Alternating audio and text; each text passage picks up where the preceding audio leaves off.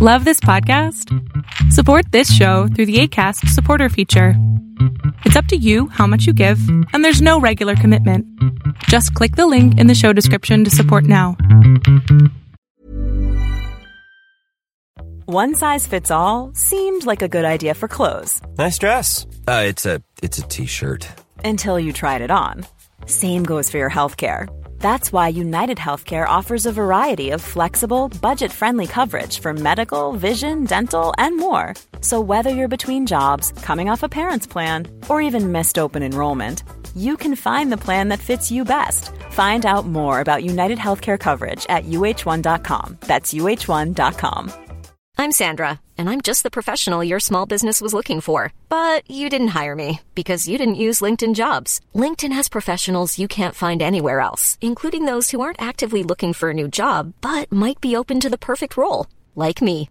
In a given month, over 70% of LinkedIn users don't visit other leading job sites. So if you're not looking on LinkedIn, you'll miss out on great candidates like Sandra. Start hiring professionals like a professional. Post your free job on linkedin.com/people today.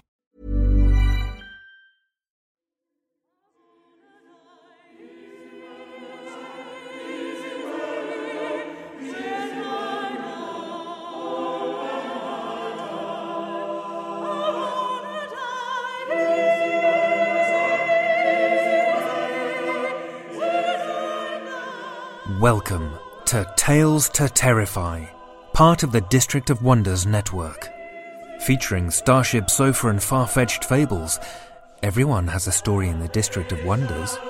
Come and find yours.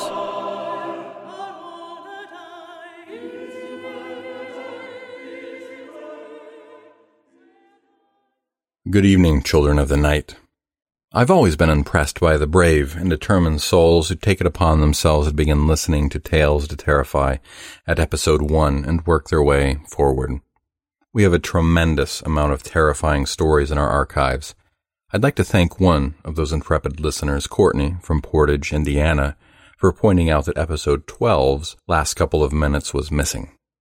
Show staff would likely have never noticed that since we're far more interested in looking to the future. Drew Sebastino patched it up so it includes the ending of the story, but is missing the original closing audio. Despite many backups spread across many systems, we don't have a correct copy of that episode. So thank you, Drew, for squaring that away. And one other bit of podcast business. As I've mentioned to you, in the coming weeks, my role on the show will be diminished. We wouldn't mind adding a new face to the show. We'd like an editor, preferably one that has a bit of experience with audio editing. If that's you, and you wouldn't mind volunteering a few hours a week to the podcast, email us at talestoterrify at gmail.com. One of the subgenres of ours that I've had a bit of an on-off relationship with is the B movie horror genre. In my teenage years, I'd love to watch the weird movies that Joe Bob Briggs would air with Monster Vision on TNT or Rhonda Shear's Up All Night on USA. Then I found myself hard pressed to decide that I'd want to spend any of my time on a movie that is bad. And that cycle would continue until the present day. However, at my beloved Alamo Draft House in Winchester, Virginia, they have another film festival called Psychorama, hosted by Faye Guerrera which features B films and slashers and the like, less arty than the movies at Lost Weekend.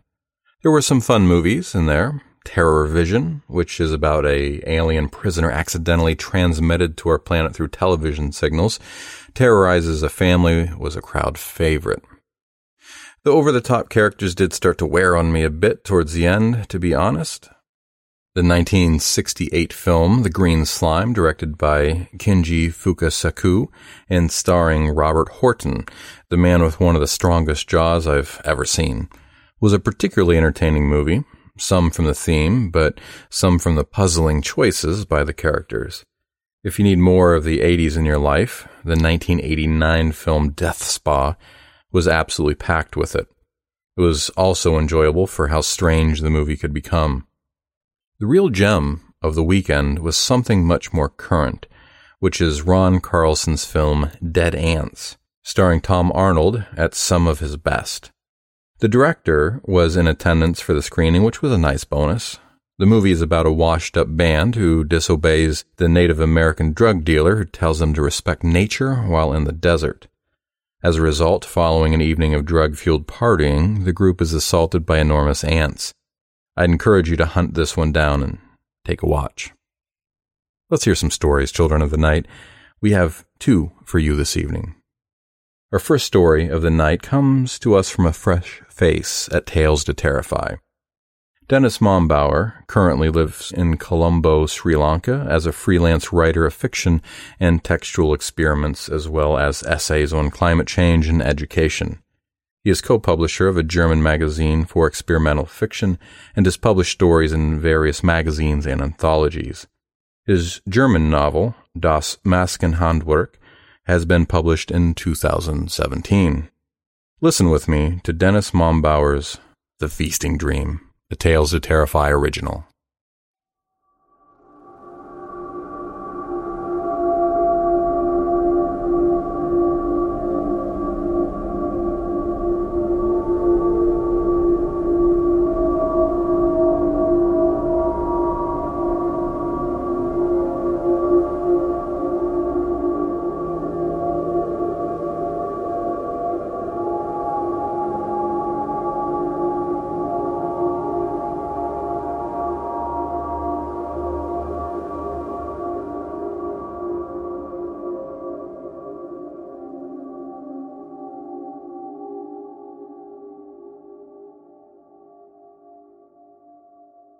The steppe grass swayed in its ancestral patterns like flaxen hair, and the rider dreamt of his lost sister. He had traveled on horseback for many days, but all the slight pains of his body didn't worry him, nothing more than a distant whispering in his mind. The dreams were important, the face of his sister half hidden by flames, her skin shadowed by soot, her eyes animated by fiery reflections. The dreams showed the writer a way to find her, and two days ago they had begun to change.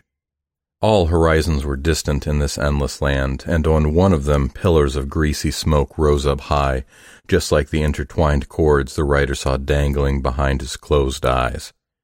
He steered his horse towards them without a second thought.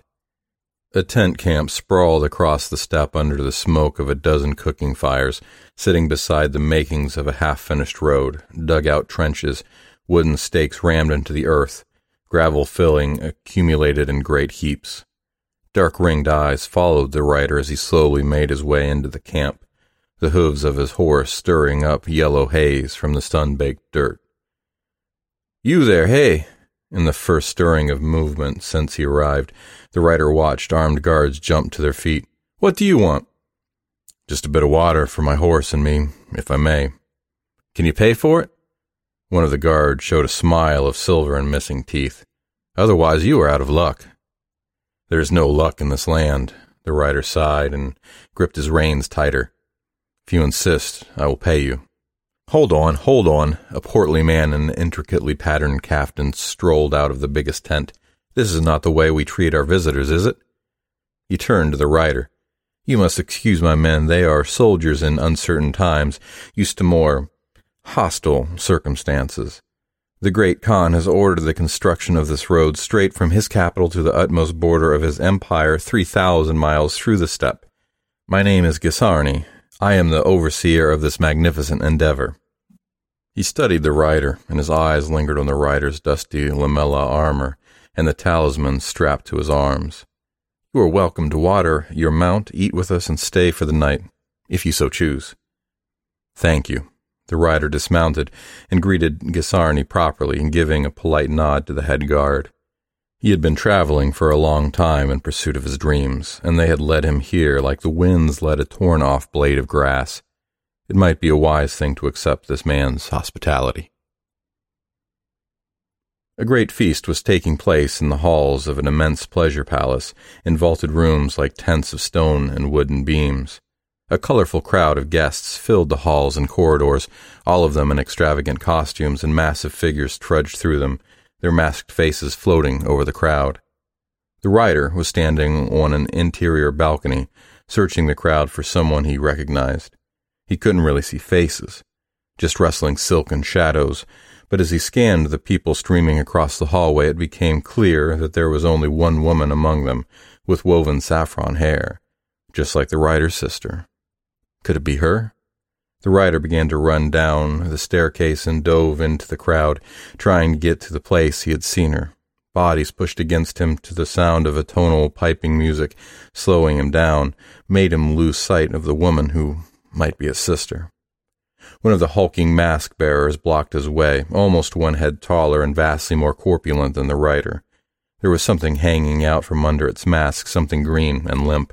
But the rider's focus shifted as the mask bearer moved its arm. Its fat fingers were improbably long, and it laid them on one of the guest's shoulders, like the branches of a gnarly tree.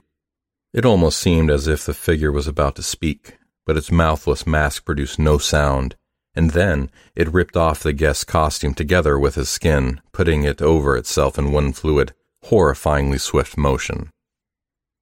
There were screams, the sound of running, a great commotion outside the rider's tent. It took him a few heartbeats to fully wake up and orient himself before he drew the dagger attached to his forearm and set himself in motion.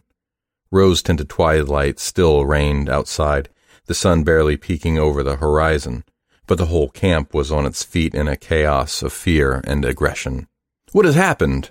The rider grabbed one of the workers who just stared at him wide eyed and shivering, big beads of sweat glistening on his skin.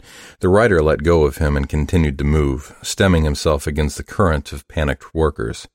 Suddenly something leaped out from between the tents, and all the rider could do was yank up his arm in reflex. Steel bit into him, a pain like lightning crackling across the stormy sky. He jumped back, saw a man running after him, tried to gain purchase with his feet, the attacker's arms flailed through the shadows, one of them holding a knife, and the rider tried to create distance with his own curved dagger. His opponent suffered one cut, two cuts, but didn't slow down, didn't even hesitate. There was something missing in his movements, any sense of self preservation, and his eyes only showed white. His appearance was eerily reminiscent of the man undressed by the creature in his nightly dream, but the rider couldn't ponder this as the knife wielder drove him across the camp. The blade flared towards him in blinking flashes, then abruptly stopped. Three arrows were growing out of the attacker's body, their feathered shafts still trembling from the impact, and he slowly broke down to his knees. Step back, stranger. Gisarni stepped forward between the archers but kept a respectful distance. Sometimes they come back up. Sometimes. The rider held his ground and closely observed the writhing body, ignoring the sharp pain of his own wound. Has this happened before? Every night over the last week, someone goes insane from their dreams and turns into an animal no longer human. We are bleeding people, a lot more than one per night. Desertations. Who was he? One of the workers, a stonemason from faraway land. Gisarni paused and licked his lips. But this madness can befall anybody, even you. Everywhere around the camp, people returned hesitantly to their tents to get one last hour of sleep before the sun would rise for good. Gisarni vanished into his own tent, but neither the rider nor the archers moved, paralyzed by the corpse at their feet. One of the soldiers lowered his bow. Might be something in the water, or some sickness carried by the wind. This is a bad place. No local tribes live here. The rider shook his head. This is not a sickness of the body. It doesn't come from the wind or water. He had experienced the dream, and he remembered it, his memory protected by the talismans he carried. Gisarni had joined them again, dressed as immaculately as the first time the rider saw him, with no sign of worry in his round face. You know more about this, don't you? These occurrences threaten the construction of the Great Khan's Road. They can't be allowed to continue. Enlighten us with your knowledge, most venerable of guests. I have some experience with dreams. The writer saw his sister again and wondered how all this would lead him to her. Whatever is happening, it comes to you in your dreams, and it won't stop until you find its source. Intriguing, but how would we do that? I can follow the directions of dreams. Dreams have no directions. The head guard returned the writer's look without flinching. Oh, but they do, don't they? Gisarni smiled innocuously, his hands concealed inside the sleeves of his caftan. People dream about the things they want. I guess even animals do, and these things are always located somewhere else. This is what they call direction, isn't it? Two points, one line. And we are following the line to its point of origin. They mounted a small expedition, just a dozen men under the command of Gisarni, but all of them heavily armed. Lances bopped with the up and down of the horses' backs. Bows were strung over shoulders. Scimitars and javelins hung from saddle latches as if the men were riding into battle. And for all they knew, they actually might be. The going was steady until they reached the bed of a dried up river filled with loose gravel and the threat of snakes. They had to dismount and carefully lead their horses through, which took them almost till nightfall. Tents were erected with the seasoned efficiency of men who had done this since childhood, and when the stars sprinkled the immense dome of the night sky, they were already sitting around a campfire. The rider was searching for the face of his sister in the smoldering logs, but he could only see the towering figure from the dream, ripping off the skin costume of that poor worker again and again, making him go mad in the waking world. How do you know so much about dreams? Because I seek a dream, hunt after it, follow a trail of images and omens. My sister was taken from me a long time ago. Now my dreams lead me towards her. The writer spat into the fire and made it crackle. Let us all go to sleep now and be careful what we do in the darkness. Some dreams are more dangerous than others. The pleasure palace had opened its gates again, and guests were swaying all through the hallways in a confusion of colorful costumes. The writer saw one of the masked figures strut along them, creating an empty space in its wake that people only hesitantly walked into again. It had gotten bigger and fatter, for it had added the skin and costume of the dead stonemason to its own mass, and the writer felt a wave of warmth wash over him, as if a musky breath had been exhaled by the giant. He tried to hide among the other guests, to stay as close to the walls as possible and find a way out. He was wearing a costume as well, a contraption of flowing silk in bright colors which he had never owned or seen before in his life. A hulking figure parted the river of guests before him, and he stepped back, attempting to shrink down, to become one with the shadows flickering all over the masonry. Snakes of smoke, with formless gray scales, slithered between them, embers glowing inside their bodies like a treasure of swallowed rubies. Something heavy touched the writer's shoulder, and as he turned his head, he saw a claw with enormous fat fingers belonging to a creature that had come from behind and possibly silent despite its massive size. The thing jutting out from under its mask rested heavily across its chest, with a crust of thick, dark green surrounding a slimy, jelly like interior of glistening verdigris. Should the writer run? Should he fight? Should he stand still and pray? One of his hands wandered to a talisman on his other arm, a bent piece of iron with a wolf's tooth in the center. Time slowed down as he felt cool metal under the folds of his costume, followed the cord, found the knot all while feeling the grotesque fingers resting on him, warm and crushingly powerful. There was a tightening in their grip, a tensing of rope like muscles, but before anything happened, the writer heard a scream from elsewhere in the crowd, saw another masked entity holding something red in its hand, coat itself in it, and vanish. The scream followed the writer into the waking world, and he heard curses, shouts, and sounds of metal slicing through flesh. As he stormed out of the tent, everything had already happened. Two soldiers lay dead on the ground, and several more were standing around them. Over the following days, they continued their trek, and every night the haunting dream returned, with only the writer being able to remember it. The pleasure palace became more and more vivid, its colors stronger, its piping louder, almost following him out of the dream. He evaded the figures, but they always found a victim, driving one of the soldiers into a homicidal rage until only Gisarni and his handful of others remained. There was little to interrupt the monotony of the wide, sun dried landscape, only distant rock ridges and occasionally a slightly curving river, not a single settlement in sight. All of this was familiar to the soldiers, just what they had seen over the last months of riding and road building, as it was familiar to the rider.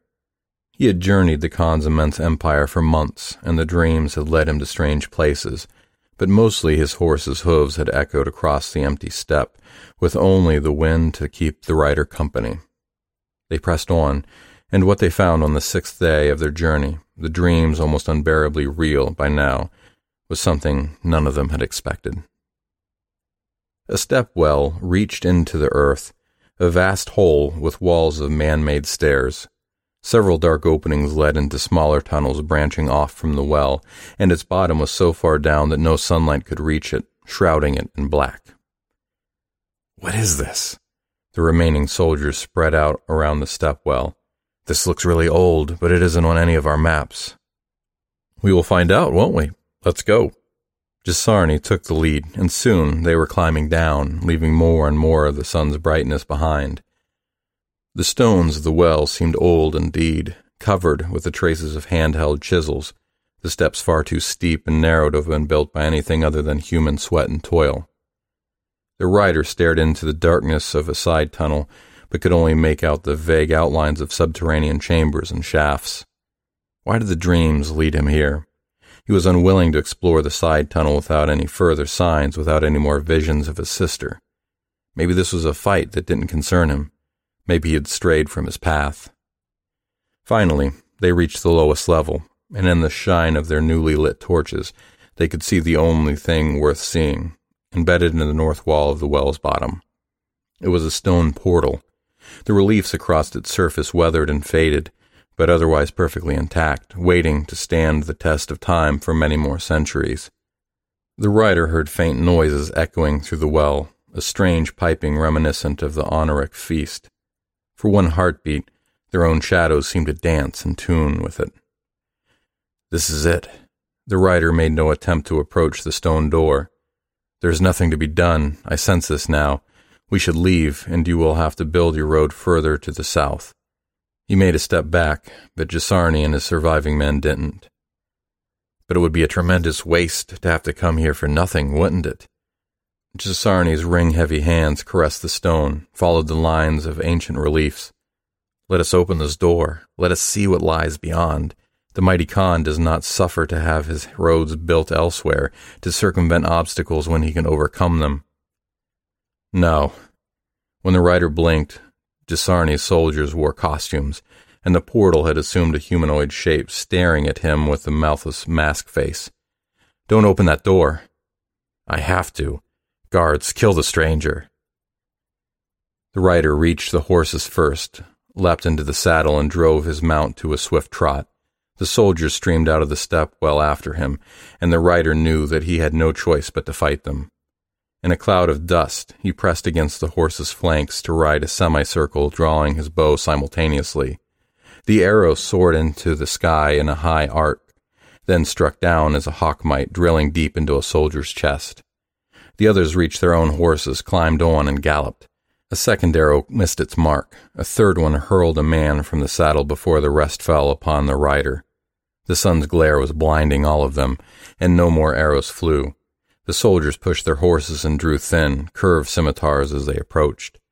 The rider clashed with his first pursuer in a flurry of steel and leather, parried a wild blow, and drove his own weapon into flesh. For a moment the blade was stuck. Their horses pressed against each other, their bodies locked in an unwilling embrace. Then the rider broke loose, now swordless, and pulled his dagger.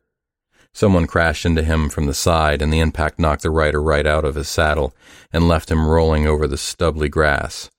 There were three soldiers left, and they all dismounted, striding towards him with bared blades. You don't know what you are doing. The dream has poisoned your minds like it did the others. The rider scrambled to his feet in a fountain of yellow dust. He breathed heavily and felt every bruise on his body, the imprints the soil and rocks had left on him. Lay down your weapons. The soldier's eyes seemed clouded, reflecting the candles and braziers of the dream palace, as if they were still incarcerated at that feast. Suddenly, they sprinted and swung their scimitars, and the rider's instincts took over. He dove low under a strike, cut tendons, and got back up, thrusting backwards, turning, narrowly evading an attack. One of his legs had been injured in the fall from his horse, and he tilted to the side, which inadvertently saved him from having his face cut open. The dagger flickered, his elbow struck out, and he stabbed and stabbed and stabbed until it was all over. The rider panted, every muscle in his body strained, his wounds bleeding. His injured leg was in bad shape, but at least his horse was coming back, trotting in from the steppe as if nothing had happened. What now? There had been no trace of Gisarni during the entire battle, and the rider knew that he must have stayed down in the shaft before the door, more than willing to open it. As the rider looked into the stepwell, he glimpsed something rippling in the tunnels, trudging figures that produced music, the stretched out sounds of unearthly flutes. The rider swallowed, patted his horse and the talismans on his arms. Then he began to descend. Even after he had reached the bottom and adjusted his eyes to the twilight, the rider could not see Gisarni. He limped along the lowest stair level and peeked into a tunnel entrance, then faced the inevitable. Before the portal lay Gisarni's caftan, left behind on the ground like the skin of a snake. The stone door was slightly ajar, and the writer could hear a sound from behind it, a sound that made his blood run cold and his teeth hurt. It was a munching noise, a ripping and a tearing, rasping and cracking, an indescribably gruesome racket. It cost the writer every shred of his willpower to not turn and run, but he made a few steps forward, withstood the temptation to look through the gap, and pressed the door shut. The sounds stopped vibrating in the air, but the writer could still feel them in his ears, his bones, his head. Whatever happened in there, it didn't care for the things out in the steppe well, for humans, animals, or even the divine wind of the steppe. For several days, the writer kept seeing the feast in the nameless pleasure palace at night, the trudging figures, the masses of costumed guests. He waited for his turn to be ripped open, almost expected it to come because he had gotten too close, seen too much. But the further he rode, the more the palace faded, the more distant the piping became. It took him days to accept that he had made it. He slept in the saddle, and slowly his dreams returned to the way they had been, leading him back on the path he had strayed from. The steppe grass swayed in its ancestral patterns, like flaxen hair, and the writer dreamt of his lost sister.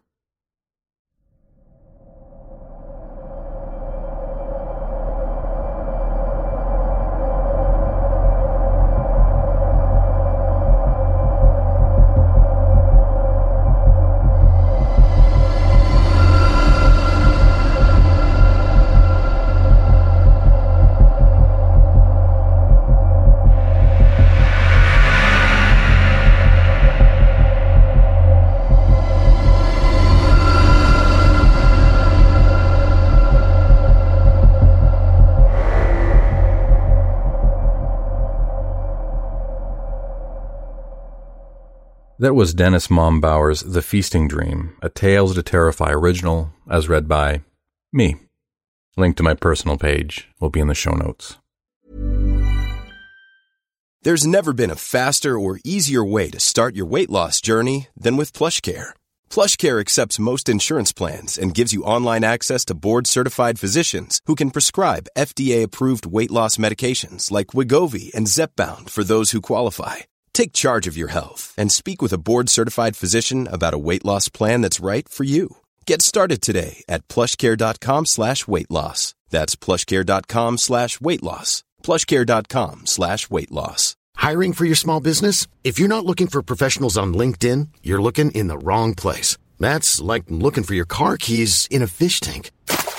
LinkedIn helps you hire professionals you can't find anywhere else, even those who aren't actively searching for a new job but might be open to the perfect role. In a given month, over 70% of LinkedIn users don't even visit other leading job sites. So start looking in the right place. With LinkedIn, you can hire professionals like a professional. Post your free job on linkedin.com slash people today. This is Paige, the co-host of Giggly Squad, and I want to tell you about a company that I've been loving, Olive June. Olive June gives you everything that you need for a salon quality manicure in one box. And if you break it down, it really comes out to $2 a manicure, which is absolutely insane. It's also so easy to get salon worthy nails at home with Olive and June. The difference between how your nails used to look when you did them yourself and now with the Mani system is a complete game changer. The best thing about Olive and June too is it's a quick dry, dries in about one minute, lasts for five days, and full coverage in up to one to two coats. Visit oliveandjune.com slash perfect Mani 20 for 20% off your first system. That's oliveandjune.com slash perfect Mani 20 for 20% off your first system.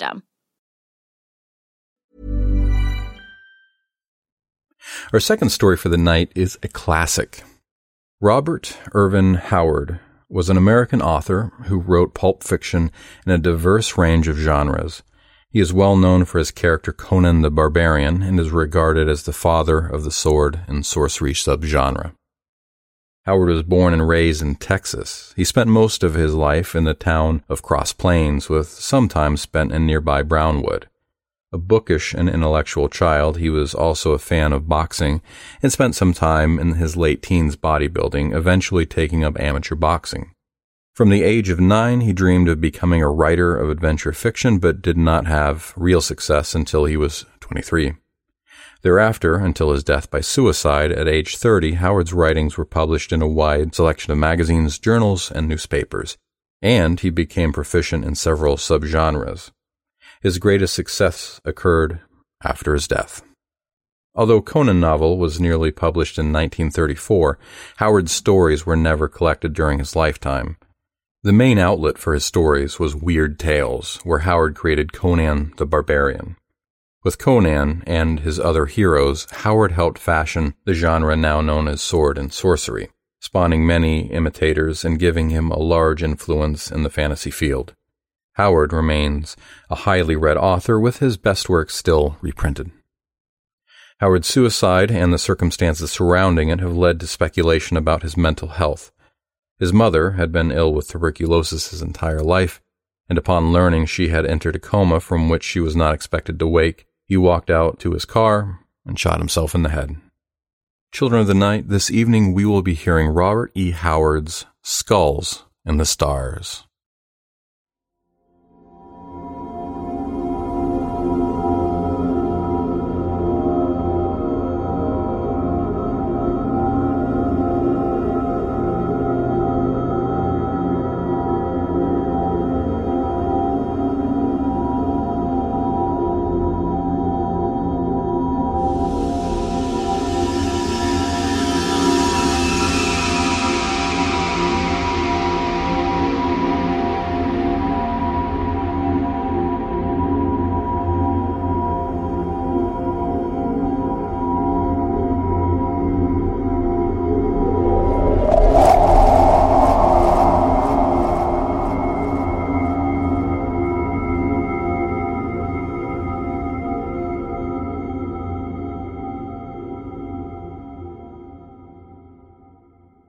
There are two roads to Torkertown.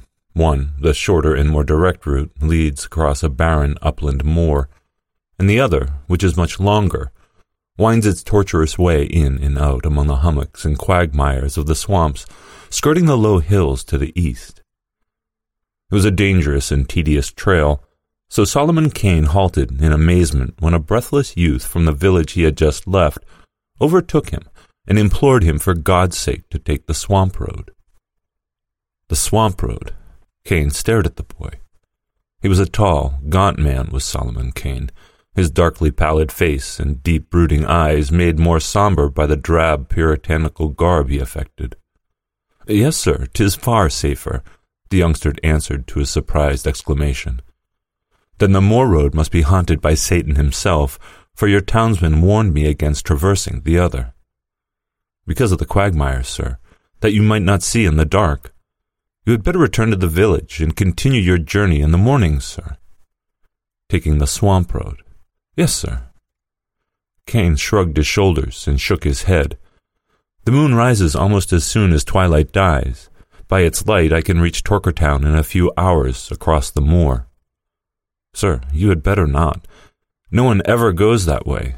There are no houses at all upon the moor, while in the swamp there is the house of old Ezra, who lives there all alone since his maniac cousin Gideon wandered off and died in the swamp and was never found.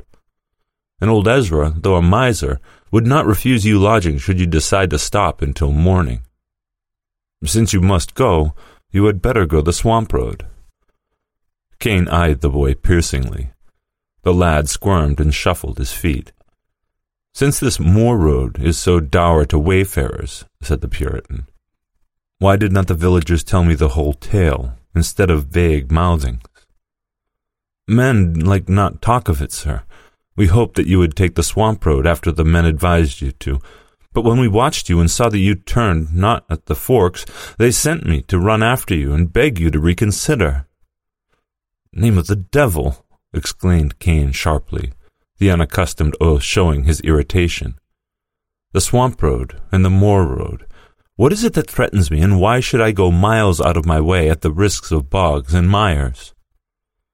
Sir, said the boy, dropping his voice and drawing closer, we be simple villagers who like not to talk of such things lest foul fortune befall us.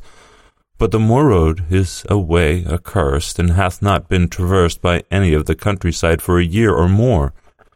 It is death to walk these moors by night, as hath been found by some score of unfortunates. Some foul horror haunts the ways and claims men for his victims. So, and what is this thing like? No man knows. None has ever seen it and lived. But late farers have heard terrible laughter out on the fen, and men have heard the horrid shriek of its victims. Sir, in God's name, return to the village, there pass the night, and tomorrow take the swamp trail to Torkertown. Far back in Kane's gloomy eyes, a scintillant light had begun to glimmer, like a witch's torch glinting under fathoms of cold gray ice. His blood quickened. Adventure, the lure of life risk and drama. Not that Kane recognized his sensations as such. He sincerely considered that he voiced his real feelings when he said, These things be deeds of some power of evil. The lords of darkness have lain a curse upon the country. A strong man is needed to combat Satan and his might. Therefore I go, who have defiled him many a time. Sir, the boy began, then closed his mouth as he saw the futility of argument. He only added, The corpses of the victims are bruised and torn, sir. He stood there at the crossroads, sighing regretfully as he watched the tall, rangy figure swinging up the road that led towards the moors. The sun was setting as Kane came over the brow of the low hill which debouched into the upland fen. Huge and blood red, it sank down behind the sullen horizons of the moors, seeming to touch the rank grass with fire. So for a moment the watcher seemed to be gazing out across a sea of blood. Then the dark shadows came gliding from the east, the western blaze faded, and Solomon Kane struck out boldly into the gathering darkness. The road was dim from disuse, but was clearly defined. Kane went swiftly but warily, sword and pistols in hand. Stars blinked out, and night winds whispered among the grass like weeping scepters. The moon began to rise, lean and haggard, like a skull among the stars. Then suddenly Kane stopped short. From somewhere in front of him sounded a strange and eerie echo, or something like an echo. Again, this time louder. Kane stared forward again. Were his senses deceiving him? No.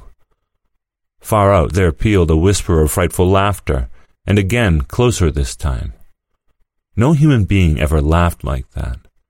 There was no mirth in it, only hatred and horror and soul destroying terror. Kane halted. He was not afraid, but for a second he was almost unnerved. Then, stabbing through that awesome laughter, came the sound of a scream that was undoubtedly human. Kane started forward, increasing his gait. He cursed the elusive lights and the flickering shadows which veiled the moor in the rising moon and made accurate sight impossible. The laughter continued, growing louder as did the screams. Then sounded faintly the drum of frantic human feet. Kane broke into a run. Some human being was being hunted to death out there on the fen, and by what manner of horror God only knew. The sound of flying feet halted abruptly, and the screaming rose unbearably, mingled with other sounds unnameable and hideous. Evidently the man had been overtaken, and Kane, his flesh crawling, visualized some ghastly fiend of the darkness crouching on the back of its victim, crouching and tearing. Then the noise of a terrible and short struggle came clearly through the abysmal silence of the night, and the footfalls began again, but stumbling and uneven, The screaming continued, but with a gasping gurgle, the sweat stood cold on Kane's forehead and body. This was a heaping horror on horror in an intolerable manner. God, for a moment's clear light. The frightful drama was being enacted within a very short distance of him, to judge by the ease with which the sounds reached him. But this hellish half light veiled all in shifting shadows, so that the moors appeared a haze of blurred illusions, and stunted trees and bushes seemed like giants. Kane shouted, striving to increase the speed of his advance. The shrieks of the unknown broke into a hideous, shrill squealing. Again there was the sound of a struggle. And then from the shadows of the tall grass a thing came reeling, a thing that had once been a man, a gore-covered, frightful thing that fell at Kane's feet and writhed and groveled and raised its terrible face to the rising moon and gibbered and yammered and fell down again and died in its own blood. The moon was up now and the light was better. Kane bent over the body, which lay stark in its unnamable mutation, and he shuddered, a rare thing for him, who had seen the deeds of the Spanish Inquisition and the witch finders. Some wayfarer, he supposed. Then, like a hand of ice on his spine, he was aware that he was not alone. He looked up, his cold eyes piercing the shadows whence the dead man had staggered. He saw nothing, but he knew, he felt, that other eyes gave back a stare, terrible eyes not of this earth. He straightened and drew a pistol, waiting.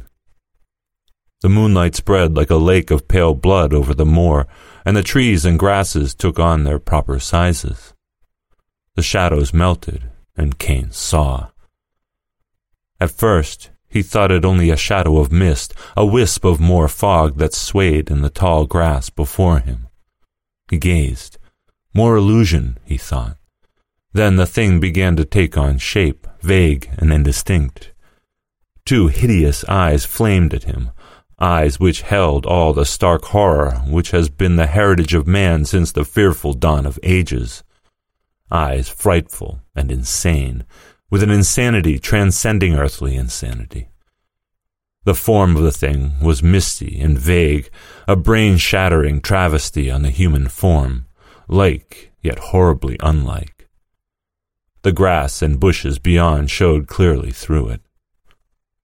Kane felt the blood pound in his temples, yet he was cold as ice.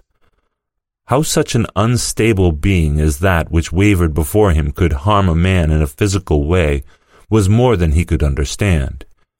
Yet the red horror at his feet gave mute testimony that the fiend could act with terrible material effect. Of one thing Kane was sure. There would be no hunting him across the moors, no screaming and fleeing to be dragged down again and again. If he must die, he would die in his tracks, his wounds in front.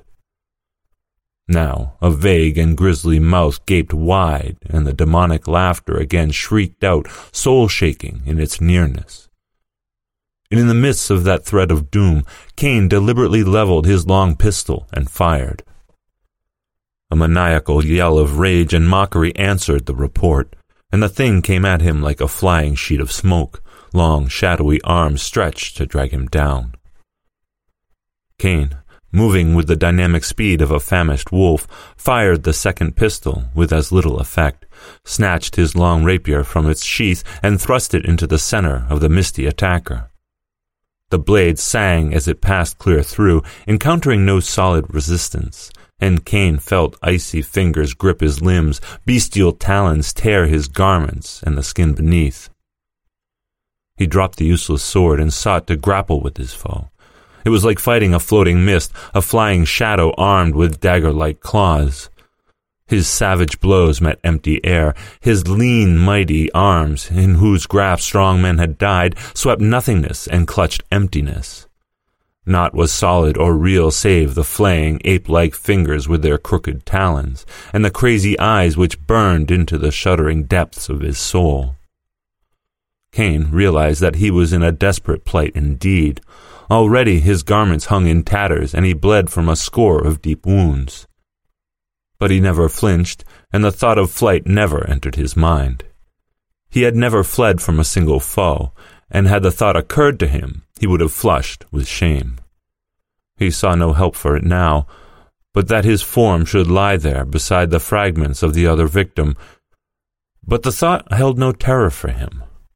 His only wish was to give as good account of himself as possible before the end came, and, if he could, to inflict some damage on his unearthly foe.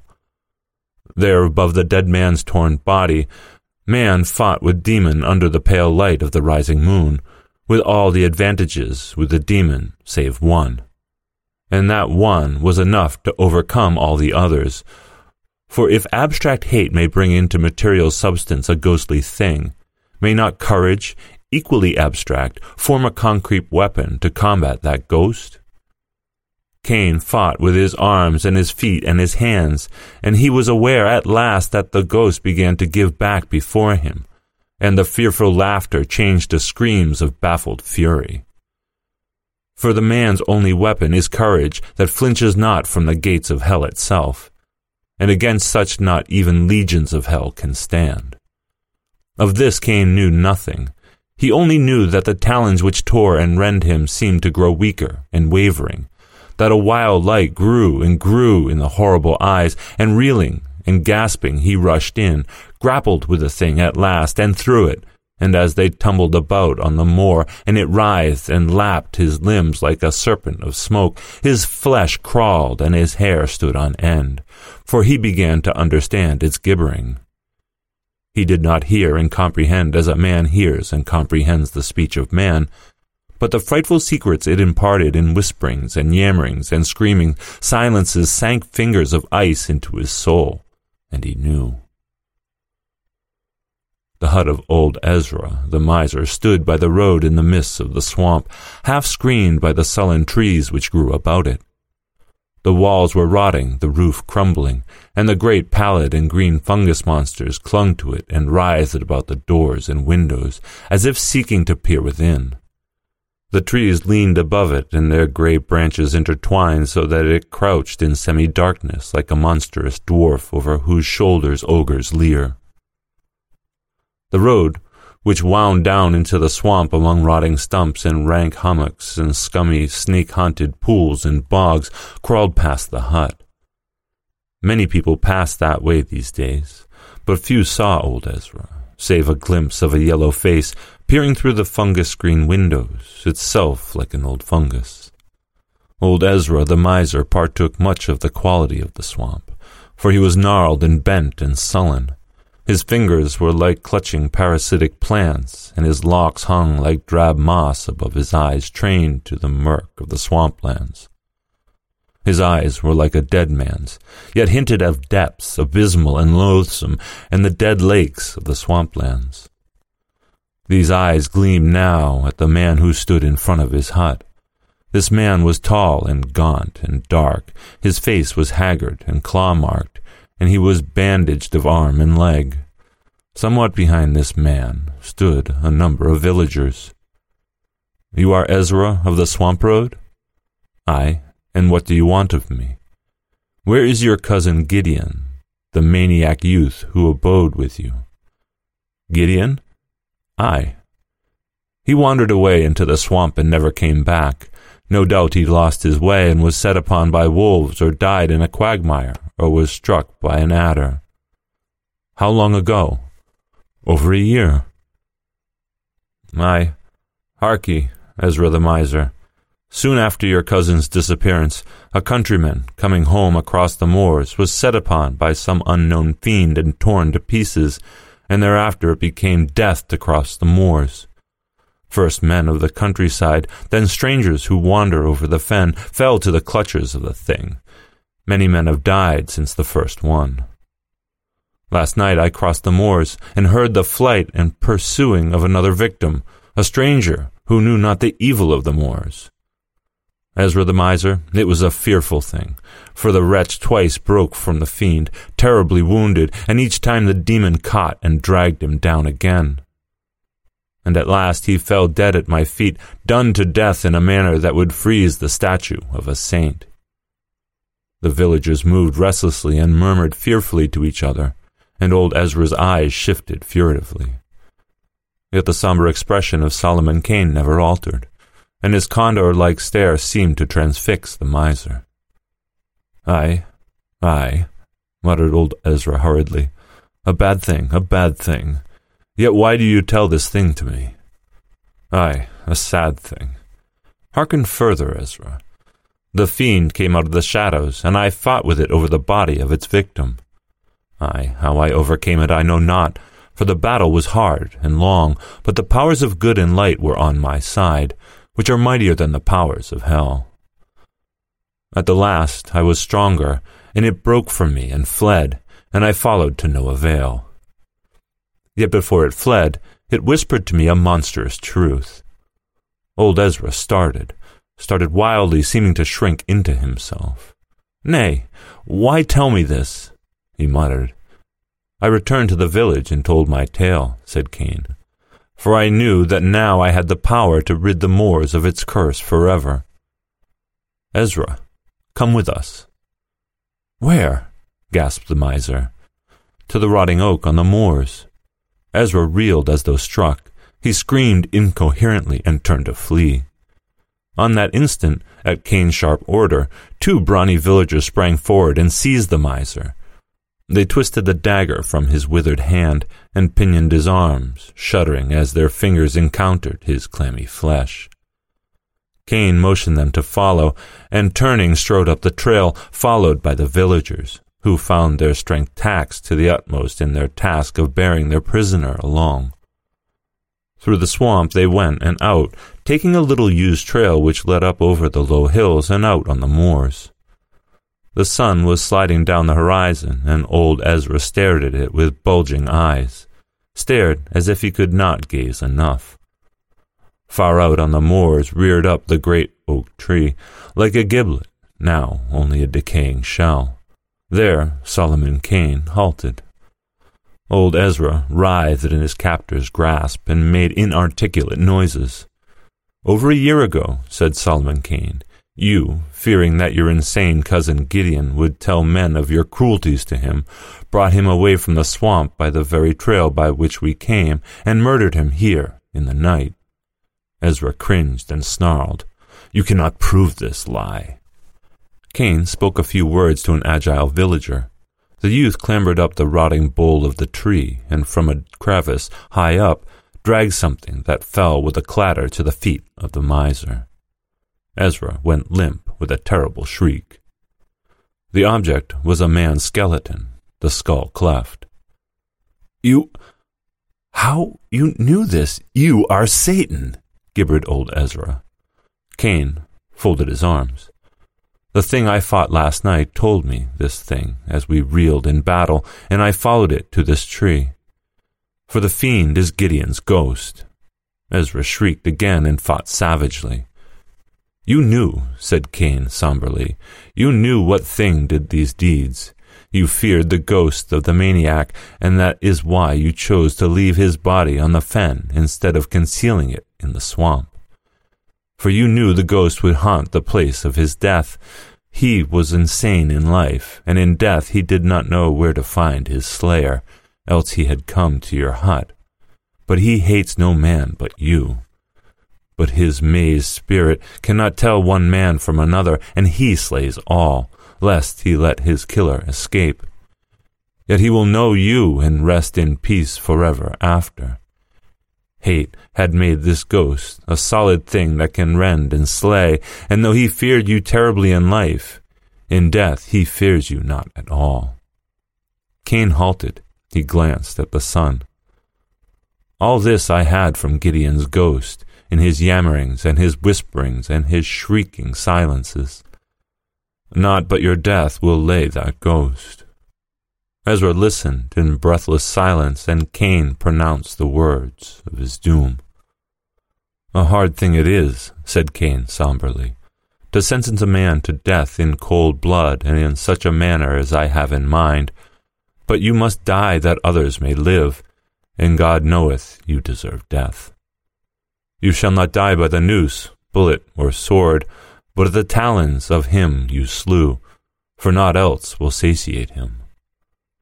At these words, Ezra's brain shattered, his knees gave way, and he fell groveling and screaming for death, begging them to burn him at the stake, to flay him alive. Kane's face was set like death, and the villagers, the fear rousing their cruelty, bound the screeching wretch to the oak tree, and one of them bade him to make his peace with God. But Ezra made no answer, shrieking in a high, shrill voice with unbearable monotony. Then the villager would have struck the miser across the face, but Kane stayed him. Let him make his peace with Satan, whom he is more like to meet, said the Puritan grimly. The sun is about to set. Loose his cord so that he may work loose by dark, since it is better to meet death free and unshackled than bound like a sacrifice. As they turned to leave him, old Ezra yammered and gibbered inhuman sounds and then fell silent, staring at the sun with terrible intensity. They walked across the fen, and Kane flung a last look at the grotesque form bound to the tree, seeming in the uncertain light like a great fungus growing to the bole. And suddenly the miser screamed hideously, Death, death, there are skulls in the stars. Life was good to him, though he was gnarled and churlish and evil, Kane sighed. Mayhap God has a place for such souls where fire and sacrifice may cleanse them of their dross as fire cleans the forest of fungus things yet my heart is heavy within me. Nay, sir, one of the villagers spoke, you have done but the will of God, and good alone shall come of this night's deed. Nay, answered Kane heavily, I know not, I know not. The sun had gone down, and night spread with amazing swiftness as its great shadows came rushing down from unknown voids to cloak the world with hurrying darkness. Through the thick night came a weird echo, and the men halted and looked back the way they had come. Nothing could be seen. The moor was an ocean of shadow, and the tall grass about them bent in long waves before the faint wind, breaking the deathly stillness with breathless murmurings. Then, far away, the red disk of the moon rose over the fen, and for an instant a grim silhouette was etched blackly against it. A shape came flying across the face of the moon, a bent, grotesque thing whose feet seemed scarcely to touch the earth. And close behind came the thing like a flying shadow, a nameless, shapeless horror. A moment the racing twain stood out boldly against the moon. Then they merged into one unnameable, formless mass and vanished in the shadows. Far across the fen sounded a single shriek of terrible laughter.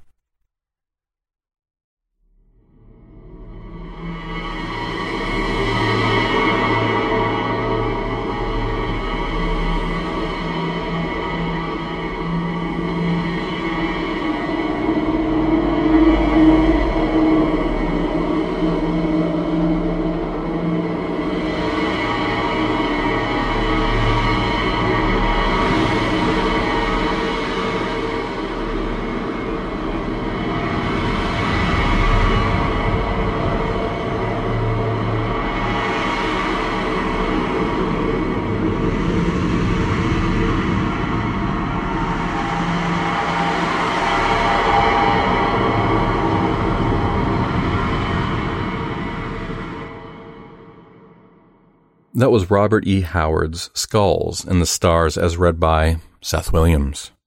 Seth Williams is a narrator and editor at Tales to Terrify. He enjoys listening to fiction podcasts and audio drama. He shares life with a husband, dog, and cat. Thank you, Seth, for all that you do for Tales to Terrify. That'll be our show for the evening, Children of the Night. Visit our Patreon page in the links below and don't forget to like us wherever you found our podcast. Our show was produced by our editors Scott Silk, Seth Williams, and Drew Sebastino. Website designed by Josh Lightsey and theme music by Diane Severson. Tales to Terrify is distributed under Creative Commons Attribution, Non-Commercial, No Derivatives 4.0 license. Join us again next week for another episode of Tales to Terrify. This presentation has been brought to you by the District of Wonders Network, dedicated to podcasting the finest genre fiction. You can learn more about the District of Wonders and their many literary productions at their website, www.districtofwonders.com. Thank you for listening.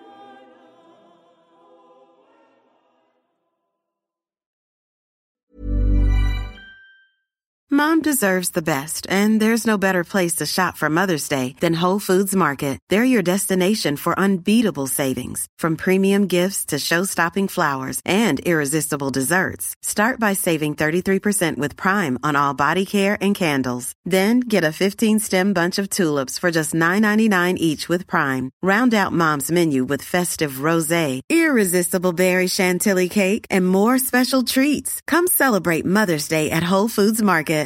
How would you like to look five years younger? In a clinical study, people that had volume added with Juvederm Voluma XC in the cheeks perceived themselves as looking five years younger at six months after treatment. Look younger, feel like you. Add volume for lift and contour in the cheeks with Juvederm Voluma XC. Reverse signs of aging by adding volume to smooth laugh lines with Juvederm Vollure XC. For important safety information and to find a licensed specialist, visit juvederm.com. That's J U V E D E R M.com. Not for people with severe allergic reactions, allergies to lidocaine, or the proteins used in Juvederm. Common side effects include injection site redness, swelling, pain, tenderness, firmness, lumps, bumps, bruising, discoloration, or itching. There's a risk of unintentional injection into a blood vessel, which can cause vision abnormalities, blindness, stroke, temporary scabs, or scarring. Talk to a licensed specialist to find out if it's right for you.